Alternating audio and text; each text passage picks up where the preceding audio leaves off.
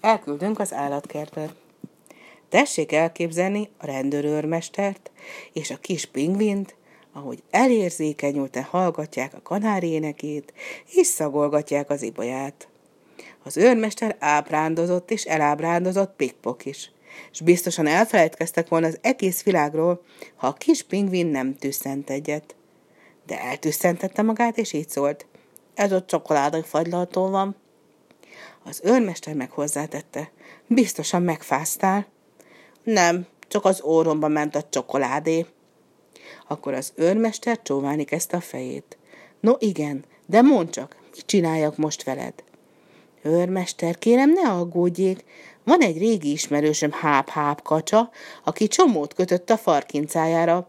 Ő majd elintéz mindent. És mit kell elintéznie? Csodálkozott az őrmester. Meg kell mondani Kasiának, hogy a vörös halásznál vagyok. De hiszen te a rendőrőr szobán vagy. Ó, igen, erről teljesen elfelejtkeztem. Akkor megtenné, hogy telefonál Kassiának, hogy az őrszobán vagyok. Nem, nem. Jobb lenne, ha az állatkertben lennék, de nem vagy ott. De lehetnék, ha ön úgy akarná. Az őrmester egy könycseppet törölt le az arcáról. Kedves vagy kicsi pikpok, látod, nekünk itt különféle rossz emberekkel kell foglalkoznunk. Veled meg, veled olyan jó volt a kanári énekét hallgatni és ibolyát szagolgatni.